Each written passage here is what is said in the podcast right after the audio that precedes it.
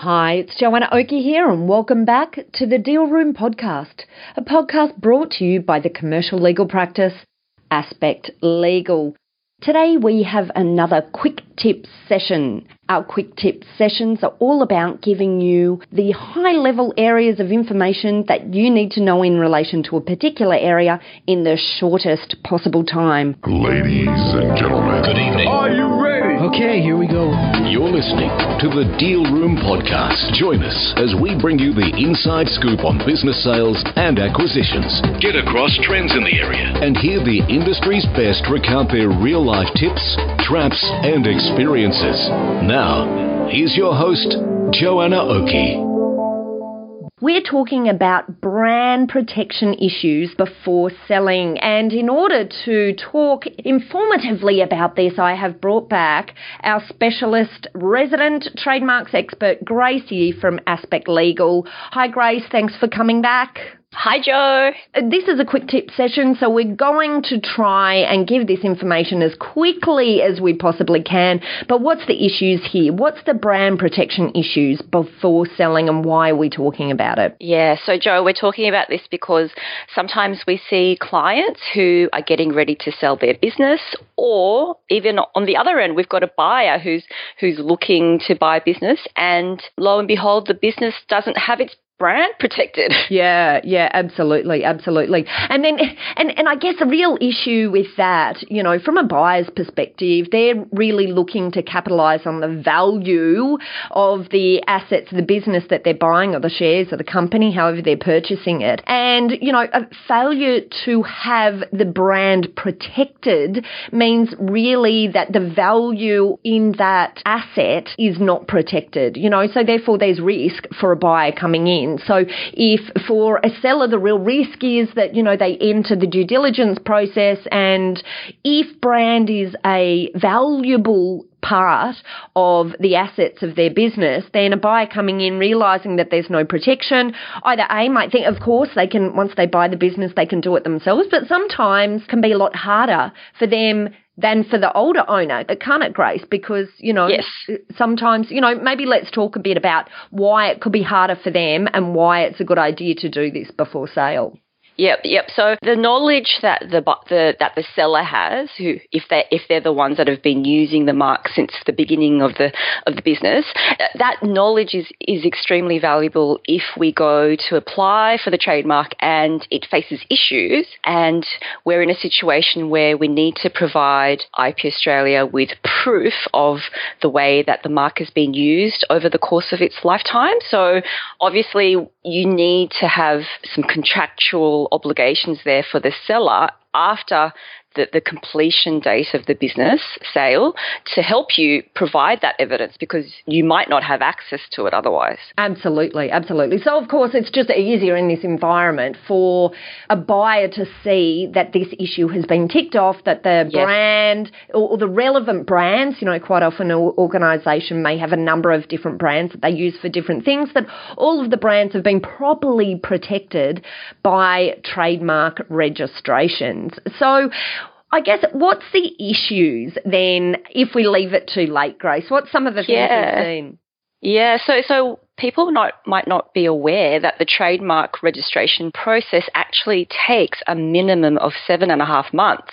Clients always get quite startled when they, they hear that because obviously business names and company name registrations are so quick. But this process has to take a minimum of seven and a half months. And of course, if you start this at, at the time that the business contracts are being looked at, it, it might be a case of the business changing hands before the bus- uh, the trademark's gotten through. Yeah, and it's just a bad look. I think it's a bad Mm, look, you know. It does look bad, doesn't it? yeah, yeah. So I, I just think this is absolutely one of those areas where it's just really important to get in early. And, you know, we say again and again that businesses need to prepare well in advance for a sale if they want to uh, really maximise the sale price and the ease of the process. But this intellectual property and trademark registrations are really one of these areas that uh, very simple to tick off if you get in early enough, but one of these areas that you really need to be thinking about at least a year before sale, and probably even earlier than that, because the longer a, mar- uh, a business has been using a mark grace, the more difficulty we often find getting in on the trademarks register because just because other people have quite often gotten in first, right? Oh gosh, imagine the situation where you're looking to sell your business and then you find out that your brand is actually infringing I know, on somebody know. else's brand. That would be a nightmare. Well, look, and we've ha- we've seen this a few times in the past. I, I remember this case we had years ago, Grace, where an organisation had used their brand for 40 years.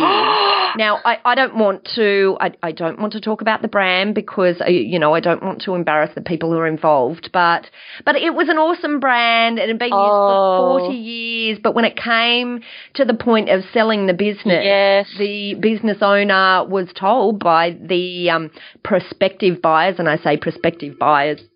I say prospective buyers because they actually fell out of the process once this was identified. But the prospective buyers identified that another business only one year ago had Oh, registered that trademark. And, you know, the relevance now for this business is that they would have to spend hundreds of thousands of dollars in now getting that other mark off the register, even though they used that mark 40 years earlier. You know, they, they can't sell a business with monopoly rights Yes, over great yes, names anymore. Yes, what a shame, and I th- and I think I know which brand you're thinking of.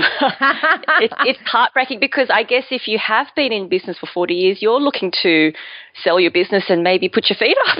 Yeah, that's and right. you don't have the resources at that point to really fight this sort of battle. Yeah, yeah. Um, so it was it was a case of lack of understanding that the trademarks register really is first in, best dressed. Yeah, absolutely, absolutely. And and you know, and lack of understanding about the critical importance. You know, trademark registration is actually one of the cheapest types of IP protections you can get for your business. We call it the cheapest insurance you can get for your business.